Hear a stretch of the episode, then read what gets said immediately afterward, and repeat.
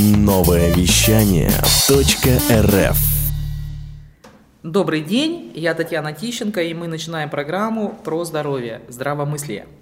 Сегодня у нас в гостях врач-эксперт по добровольному медицинскому страхованию, а, лауреат премии Новосибирской области «Врач года» 2013 года в номинации «Врач-специалист», врач-невролог высшей квалификационной категории Гордиенко Наталья Юрьевна. Наталья Юрьевна, добрый день. Здравствуйте.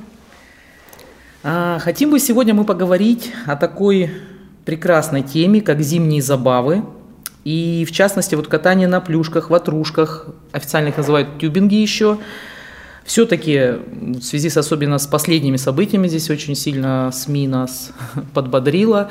Насколько все-таки это опасно? И действительно ли врачи-неврологи так часто сталкиваются с проблемами вот людей, которые зимне позабавлялись? Ну, на самом деле любые зимние забавы являются травмоопасными. Но тюбинг – это очень опасное э, мероприятие, особенно если это не соблюдается и проводится в местах, не отведенных э, для этого специально. А, дело в том, что э, у данного вида как сказать, это же санки своего рода, но на ну самом да. деле это надувное да, средство, которое развивает огромную скорость, и в принципе оно во время э, движения практически неуправляемое. То есть управлять ею невозможно. Угу. И если на пути э, возникает какое-то препятствие, то моментально это средство оно меняет траекторию движения – вот, и совершенно невозможно предугадать, в какую сторону, так сказать, оно дальше будет двигаться. И э, вероятность э, вылететь из, да, из тюбинга очень большая и получить травму. Не только черепно-мозговую, любую травму, в принципе. И очень часто обращаются и к неврологам, ну и чаще всего, конечно, к травматологам. Угу. Вот, э, с переломами, с ушибами. Вот. Ну, тюбинг, в принципе, можно использовать, но только должно быть специально отведенное место, очень гладкая должна быть поверхность, угол наклона трассы должен быть не более 20 градусов. Вот, и все это должно быть под контролем. Обязательно смотреть, э, свободна ли трасса, нет ли людей, которые там еще остались и не завершили, э, так сказать, свое движение. Вот. А самовольно на каких-то горках, особенно где есть деревья, какие-то посадки, неровности различной поверхности, это, конечно, а, просто запрещено и опасно не то, что как для травмы, это опасно просто для жизни. Угу. Поняла. Вот, то есть получается, что вы сказали, что к травматологам. Но к травматологам я понимаю. То есть тут, если, не дай бог, какая-то травма, то, конечно, мы подскочили и побежали к травматологу. Ну, либо нас повезли, да, там, в самом неблагоприятном случае, там, вызвали скорую помощь. А к неврологам э, все-таки, получается же, тоже часто попадают это люди, у которых там что-то заболело, да, и потом уже выясняется, что, видимо, это было связано вот с э, катанием, да. То есть у вас ну, как бы так, такая история, да, ну, да, чаще пациента. всего так и бывает, что пациент приходит, а, обращается с жалобами на боль какую-то локальную в, месте, э, потом ушиба, потом выясняется в процессе уже диагностики, что была травма, и это получено в результате травмы, растяжения, еще что часто приходит, особенно а, с болями в коленях, в плечевых суставах. Только потом мы выясняем, что это все-таки было растяжение, травма, и, соответственно, все-таки отправляем к профильному, пациенту, к профильному врачу, а, к травматологу, к ортопеду, ну, назначаем рентгеновские снимки, угу. и дальше уже они получают соответствующее лечение. Ну и получается у вас обратная да, история, то есть когда они, пациенты попадают к травматологу, то если подозрение какое-то на сотрясение головного мозга, то уже они направляют к вам, да? Да, но с сотрясением головного мозга немножко все посложнее будет. Угу. Дело в том, что сотрясение головного мозга – это легкая черепно-мозговая травма, и она не всегда устанавливается вовремя часто, особенно у детей, потому что у них клинически протекает немного по-другому, как у взрослых. У них часто отсутствует потеря сознания, какие-то ранние признаки, то есть э, у них немножко стертая, может быть, картина, особенно у детей. Вот, и, соответственно, обращаются позже. Может, находят какой-то ушиб, обращаются к травматологам. Вот, и потом уже травматологи подозревают сотрясение, отправляют к неврологам. То есть здесь вот мы как бы с травматологами работаем в паре, э, всегда смежно. Вот, то есть мы э, всегда в комплексе смотрят и травматологи, и неврологи. Часто это сочетанные травмы бывают. И ушибы, и сотрясения, и перелом, например, и сотрясение головного мозга. Угу. Поэтому приходится лечить нескольким врачам. Понятно. А вот советы какие-то можете дать? Все-таки первая помощь. Э, вот, ну, как, каким-то образом человек, там, ребенок либо человек да, упал, и ну, есть, под, ну, понятно, то есть если у человека потерял сознание, здесь, скорее всего, конечно, мы будем вызывать скорую помощь. И, ну, как, какие первые действия? Так, значит, если э, есть признаки того, что человек ударился головой, и даже если он не терял сознание, первая помощь должна быть в осмотре головы, то есть есть ли повреждение кожных покровов, есть ли какое-то кровотечение из мягких тканей, есть ли кровотечение из носа, из ушных раковин. Обязательно нужно посмотреть зрачки, на их, они должны быть равные. То есть если они не равны, это сразу же уже подозрение на э, серьезное повреждение. А, вот. И обязательно человека нужно, а, не нужно его резко поднимать, тормошить. А, он должен оставаться в горизонтальном положении с чуть приподнятым головным концом. Угу. Вот. Если у человека без сознания, его нужно уложить на правый бок, немного повернуть голову, чтобы у него не было аспирации э, в дыхательные пути а, вот, и свободный доступ дыхания, потому что под руками у вас не будет ни воздуховода, ни кислорода, ничего. То есть, соответственно, все это делается просто своими руками. И все равно нужно в любом случае, легкий это ушиб или тяжелый, вызвать обязательно скорую медицинскую помощь. Если вы находитесь в местах, где вызвать скорую помощь невозможно – то тогда нужно его самостоятельно э, транспортировать в любой э, травматологический пункт ближайший. Угу. Дело все в том, что сотрясение головного мозга от ушиба иногда и гематомы внутримозговой отличить практически невозможно. Угу. Вот, то есть иногда бывает, что на фоне гематомы бывает светлый промежуток в течение суток, когда человек не теряет сознание, чувствует себя хорошо – а через сутки при нарастании гематомы внутричерепного давления и смещения срединных структур он теряет сознание и даже может э, быть вклинение головного мозга с последующим летальным исходом. Поэтому любые, даже самые легкие травмы головы обязательно наблюдаются в стационаре в течение первых двух-трех суток.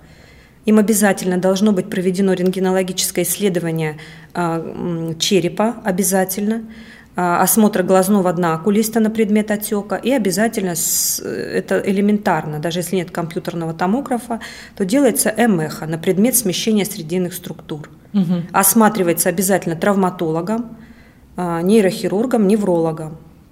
Вот. Если э, сотрясение подтверждается, это легкая черепно-мозговая травма, она может лечиться как в стационаре, так и на дому. Там уже решаются вопросы по состоянию. Угу. Ну вот поэтому я все-таки рекомендую оказать первую помощь – это находиться рядом с человеком, постоянно быть с ним на контакте, речевым, на речевом контакте. Угу. То есть спрашивать, как он себя чувствует, есть ли у него какие-то симптомы, а, на что жалуется, то есть чтобы он находился в контакте. Угу. Ну вот. А самолечением каким-то заниматься, конечно, не стоит. Ну, то есть доехать до врача. Обязательно. Да, вы так все рассказали, что я уже сама поняла, что сколько раз можно было... Хорошо, что я не очень люблю зимние забавы, да, езду да, с тюбинга. Да. И хорошо, что я этого избегала. Здорово. А, а, получается, что, ну вот, то, что я читала, да, что когда человек э, вот падает, э, либо, ну как, да, падает в основном, то организм, он как бы включает такие защитные механизмы, и вот происходит некий спазм. Это и вот потом, вот именно последствия этого спазма, они вот как бы долго-долго каким-то образом должны быть э, вылечены или там, не знаю. Так ли это? Вот Вопрос, ну, собственно, в этом. Ну, я думаю, что говорить о каком-то спазме, ну, как бы не очень правомочно. Есть э, свои э, механизмы любой травмы, есть мех, физиологические механизмы любого повреждения. Вот, поэтому сказать, что зависит от человека, сосредоточится он или он будет в расслабленном состоянии, когда получит травму, то зависит только от траектории падения и силы удара, так скажем. Вот, поэтому ну, все-таки вот э, история тогда про то, что люди как-то правильно да, должны уметь падать. Ну, это вот... Да, люди должны уметь правильно падать, и этому нужно учиться. То есть, если особенно человек занимается э, спортом, особенно зимними видами спорта, здесь, конечно, он должен быть обучен э, падением. Угу. Вот. Э, может быть, в процессе тренировок тренером обучен обязательно правильному падению. Если человек не подготовленный физически, не занимается спортом, то, конечно, а, все вот эти спонтанные выходы, выезды на природу, на горные лыжи, на а, сноуборды, на тюбинги, все это может закончиться в один момент травмой. Угу. Вот, поэтому и предугадать. Там скорость может быть такая, что даже тренированный человек не сможет вовремя сконцентрироваться и правильно упасть. Угу. Вот, ну, поэтому... Поэтому надо систематически заниматься, да, под, заниматься под надзором тренера. Под надзором тренера, да. Это так же, как вождение автомобиля, да. Понятно. Так же, как экс, э, есть же ведь виды спорта вождения автомобиля, как они Экстремальные. называются? Экстремальные. Или... Это тоже учат, как управлять автомобилем во время э, аварийной ситуации возможной. То же самое и здесь. Угу. Круто. Я уже прям захотела туда пойти. На тюбинг? Нет, на тюбинг нет, мне все-таки страшно, я такой трус. Это люди, мне кажется, очень смелые такие, отважные. Ну, в основном, конечно, молодые люди и дети, да, занимаются у них немножко сниженный инстинкт самосохранения, у них нет еще такой тревоги и опасности какой-то. Поэтому, соответственно, дети, они более подвижны, естественно, их удержать невозможно. И чаще молодые люди, конечно, занимаются этим. И вот они особенно должны быть осторожны. Да, тогда такой вопрос. То есть, ну, когда маленький ребенок, допустим, там под, все равно он под присмотром угу. мамы, папы, когда вот дети уже чуть повзрослее, и они самостоятельно уже катаются, например, с горок, как там на плюшках вот они любят, да, выехать, выйти из дома, покататься. А, и, в общем-то, вряд ли дети, приходя домой, докладывают, что я упал, ну, если это прям совсем не видно. Как родителям все-таки заподозрить и, ну, на что следует обращать внимание? Потому что, ну, я так понимаю, что не всегда явно видно, что там травма какая-то, а потом, как вы сказали, там через день, через два может что-то возникнуть. То есть, может, какие-то вопросы специальные нужно позадавать. Ну, то есть, на что родителям следует обращать внимание именно вот, если они знают, что ребенок где-то катался на горках? Ну, во-первых, все равно ребенок возвращается с улицы, катался на горке. Обязательно нужно осматривать э, на предмет синяков а, тело ребенка, особенно голову. Вот. Здесь дети могут быть немножко заторможенные, сонливые. Например, сон, да, глубокий такой может, может э, быть. А, значит, ребенок жаловаться, может жаловаться на голову. Угу. Головные боли, заболела голова, головокружение, он может быть немножко заторможенный. То есть обратить внимание на зрачки, особенно, да, если на движение глазных яблок, если вы увидели, что подергиваются глазные яблоки при крайнем отведении глазных яблок, это называется нестагм, а его очень просто посмотреть, да, и э, если вы его увидите, то можно заподозрить, что у ребенка что-то не так, да, с э, нервной системой. Угу. И здесь как бы лучше вызывать на себя скорую помощь, либо ехать, например, в приемный покой куда-то. Ну, то есть действия родителей вот что они заметили что-то не так? Ну, смотрите, если все-таки лучше вызвать на себя, э, все зависит от состояния да, ребенка. Если у него какие-то минимальные симптомы, угу. вот, то просто там синяк где-то или еще что-то такое, то если вы понимаете, что в течение, там, как сейчас из-за коронавируса, да, к вам там в течение долгого времени скорая не приедет и быстрее будет его транспортировать, то все-таки лучше транспортировать в отделение нейротравмы. Вот в городе Новосибирске, если взрослый человек, лучше обращаться на горбольницу. Главный корпус, угу. а, приемный покой там. А для детей это вот э, первая городская больница на Вертковского. Угу. Вот с травмами головы вот в основном обращаются туда. То есть если вы можете сами туда транспортировать, это будет быстрее, да, угу. то, то да. Если у ребенка разные зрачки, если отмечается открытая рана на голове, открытая угу. рана на голове, а если ребенок заторможенный, засыпает, сонливый, то, конечно, нужно вызвать на себя э, скорую, скорую помощь. помощь да. Понятно. И тогда такой вопрос. Э, имеет значение, как бы вот, э, ну, грубо говоря, сила травмы, ну или как это сказать? Там, сила удара. Сила удара и от возраста. То есть говорят, что вот если маленький ребенок, то он проще переносит, даже если там падает с каких-то ну, высоких поверхностей, ну или там на большой скорости он вылетел, например, с этих санок. А вот у подростков якобы это может быть сильнее. Либо здесь, в общем-то, и тот, и другой страдают. Ну, здесь, конечно, возраст значения не имеет. Здесь имеет в возрасте значение только проявление клиническое болезни. Угу. То есть разные клинические проявления, а суть заболевания не меняется. То есть это будет все равно травма, это будет сотрясение, это легкая черепно-мозговая угу. травма. Дальше идут уже ушибы головного мозга различной степени и гематомы. Угу. И от возраста тяжесть. Ребенок может упасть с пеленального столика, у него может не быть никаких травм ну, видимых, а у него может быть э, внутримозговая гематома.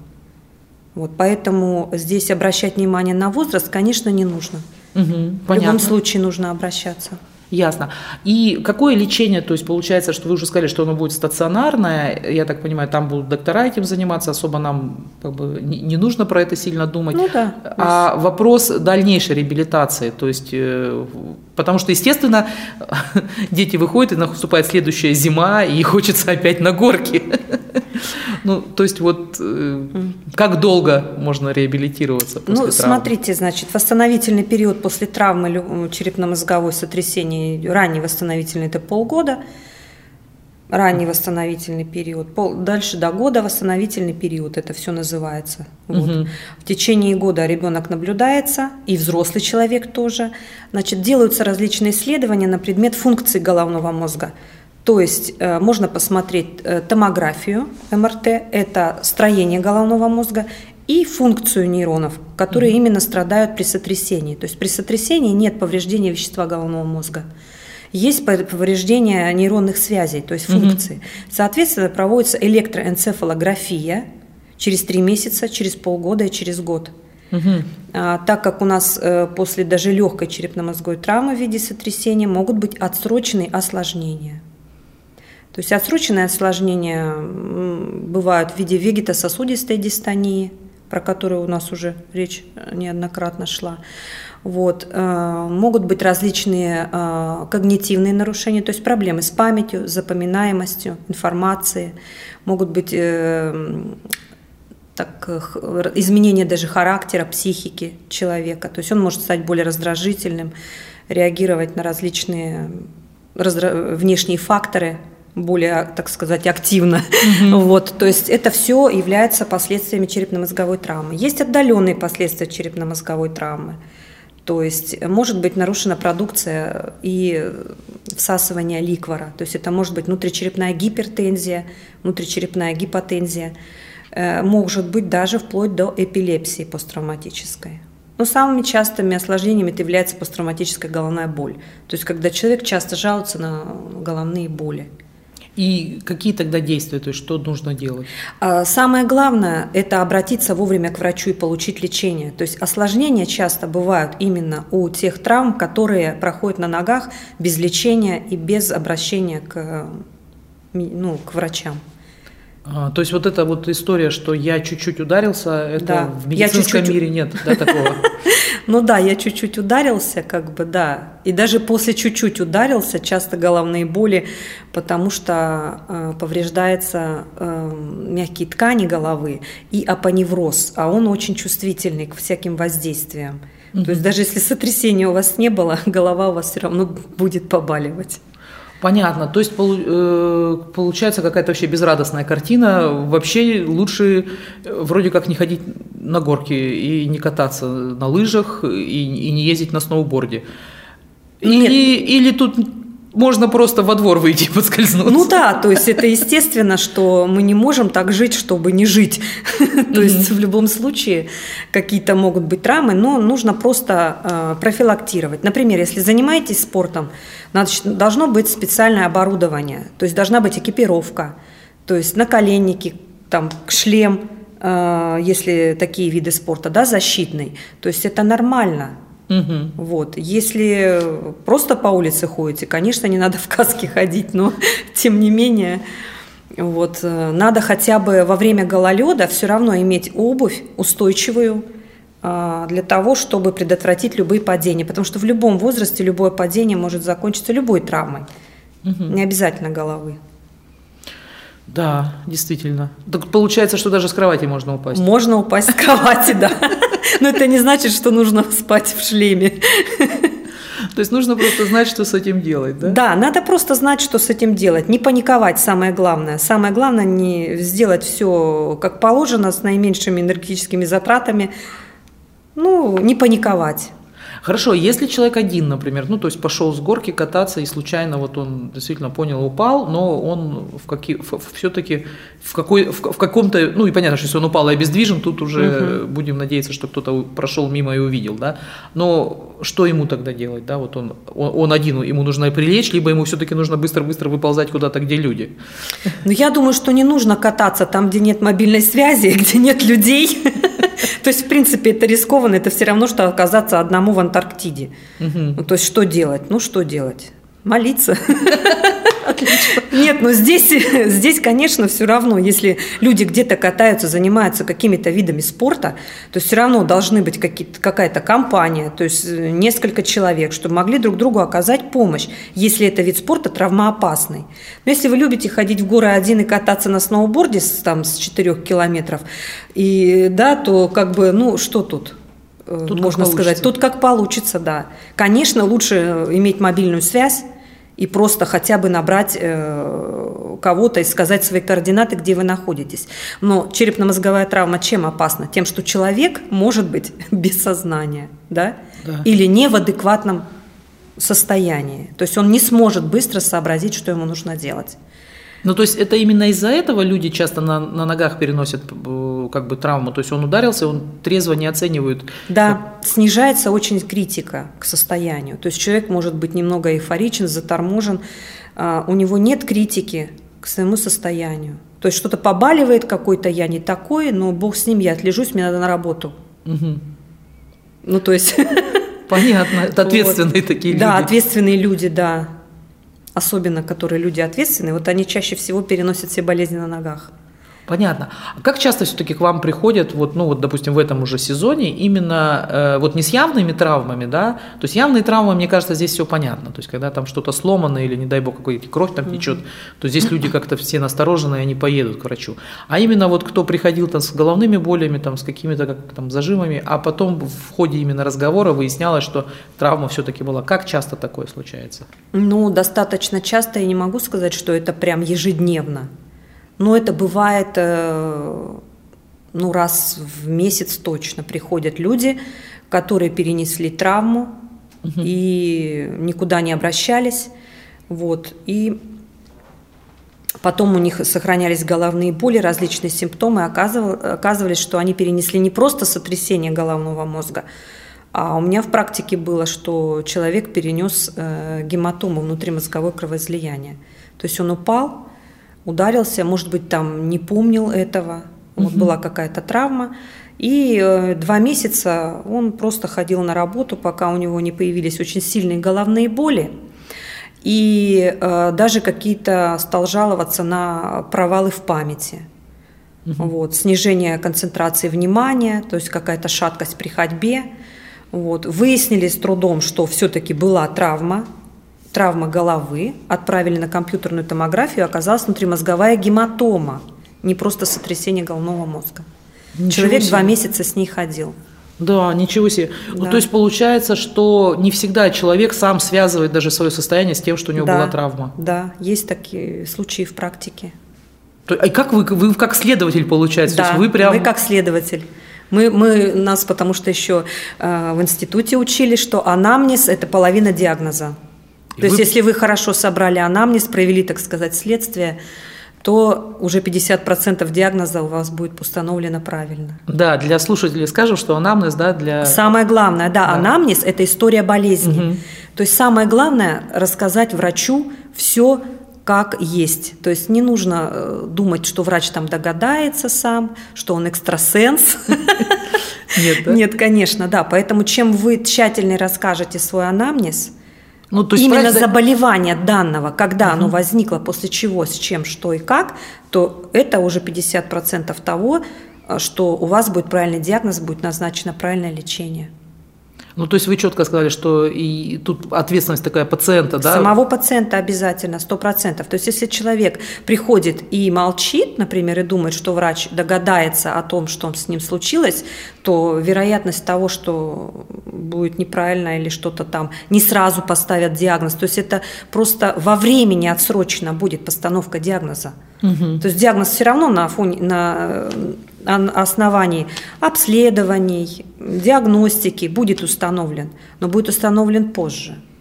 То есть, когда врач спрашивает о чем-то, это не просто так он А если врач интересуется, да, вашей личной жизнью, это не значит, что она вас его интересует, а он просто хочет поставить правильный диагноз. Ух ты, я считаю, это надо прям вообще, прям вот лейтмотивом сделать. Отвечайте правдиво на вопросы да, врача, потому да, что это да. для вашей пользы. Это, конечно, конечно. Кому нужно только? Адвокату и врачу говорить все как есть. Скрывать не нужно, это для вас будет только польза. Да, все истории, что вы рассказали, я уже думаю, что еще нотариусу. Да. Круто. И, э, ну вот я хотела как раз тут, э, я скажу, да, откуда такие вопросы. Это вот наши там подписчики, да, кто у нас в Инстаграме знает, что был, э, что будет эфир, да, мы попросили людей задать вопросы, и вот оказалось, что действительно такая тема, которая всех интересует. И вот, собственно говоря, отсюда родились вопросы. Это не то, чтобы мне так сильно-сильно очень хочется это узнать, но, как оказалось, мне тоже, я много всего нового узнала для себя. А, и вот был вопрос, но вы уже один рассказали, но, может быть, другой какой-то случай придумайте. Самый необычный или запомнившийся случай из практики, что было самое необычное и что помогло? Ну, окей, может быть какой-то не совсем, э, не самый запомнившийся, может быть более такой э, ну, один из запомнивших случаев я уже рассказала, да, про да. то, что человек обратился, и он два месяца ходил э, с травмой. Ну, еще запомнившийся случай, то, что у нас вот в свете последних событий, да, вот эпидемии коронавируса, угу. вот эпидемии коронавируса, здесь э, случилось так, что женщине во время обслед... ну, поставили коронавирус диагноз, отправили ее на обследование, она по дороге на анализы упала, ударилась головой. Угу. Вот. Потом она, в связи с тем, что эпид-обстановка, она лечилась дома, от коронавируса, и нельзя было обращаться. Все. Потом через три недели она вот обратилась к, ко мне, уже к неврологу пришла, с жалобами на головные боли, как остаточное явление, что он перенесла коронавирусную инфекцию. Все, мы выяснили, что у нее была травма. Потом сделали ей томографию, казалось, что у нее все-таки было сотрясение в тот момент еще дополнительно. Плюс у нее уже кальцинировалась подкожная гематома. Но слава богу, что она была подкожная, а не эпидуральная. Угу. То есть э, вот такой случай – это уже из э, современного мира, связанный с коронавирусом. Ну, то есть я правильно понимаю, что все внимание женщины да, было направлено на, да. на коронавирус? И не только ее, но и медиков. Угу. То есть самое главное было направлено на, на эпидобстановку, то есть она должна была находиться дома. И вот она не поехала ни в травмопункт, не обратилась никуда, не вызвала на себя вот, а сидела, соблюдала эпидемиологическое... Ну, я так предполагаю, что если бы она как бы все-таки обратила на это внимание, то, ну, в любом случае, травмпункты же работали, в эпидобстановку тоже. Ну, конечно, естественно, что они работали, и надо было обращаться. Ну, здесь вот сыграл вот этот фактор наш современного мира – да, то есть вот, она была да, в внимание. Да. Ну, просто это, в принципе, все то же самое, как когда, например, мы приходим с горки, э, угу. и вот нет никаких таких э, явных травм, да. и потом начинает болеть голова, и я начинаю это связывать с чем-то другим, но совершенно не с тем, что, например, где-то там... Да, по... думают, что я там простыл, у меня ОРЗ, может быть, там простудился где-то, там переохлаждение какое-то, и забываем, что там была какая-то травма или еще что-то. Да, потому что даже в моих, да. у моих друзей, да, в понимании, что травма – это вот э, что-то такое, ну, как вот в фильме «Скорая помощь», ну, помните, да. да, то есть там… Как каскадеры там летают, вот это травма, да. да, а если ты немножко там ударился, то это вроде ничего. Ну да, это просто обычное да. житейское дело. Слушайте, ну очень здорово, вообще огромное спасибо. Я знаю, что вы сегодня уже сейчас пойдете спасать уже дальше да, пациентов. Э, очень бы хотелось от вас получить какие-то классные пожелания э, нашим радиослушателям именно вот в этом новом году, с учетом эпидобстановки, ну и с учетом того, что вы нам здоровского такого рассказали сегодня. Ну, я всем желаю, конечно же, здоровья, нужно обязательно все-таки беречь свое здоровье. Вот. Э, если даже мы находимся в условиях коронавируса, если есть симптомы каких-то других заболеваний, в том числе и травмы, нужно не бояться, обращаться обязательно, не затягивать. Э, вот. И все-таки я желаю вам оптимизма и я понимаю, что мы должны все беречь, э, сидеть дома, там никуда не ходить, и любой спорт, он травмоопасен. Но если мы уже совсем не будем всего бояться, то мы тогда и жить будем безрадостно. Поэтому все-таки давайте вы будете заниматься активными видами спорта. Я вам желаю здоровья, все-таки на свежем воздухе время больше проводить, ну, согласно эпидемиологической обстановке, да, вот. И просто немножечко быть осторожнее и просто просто сохранять здравый да, смысл. Сохранять здравый смысл во всем. А так Отлично. живите активной жизнью. Счастья вам в новом году.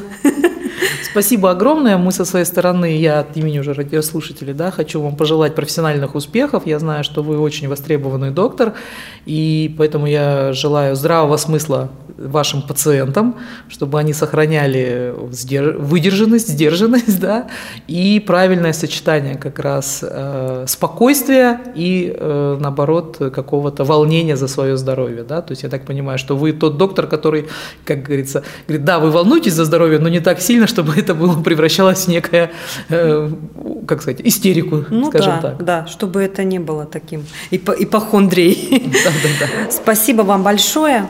Спасибо, спасибо, да, спасибо нашему любимому радио за то, что дали нам такую здоровскую возможность. Всем здоровья, с Новым годом!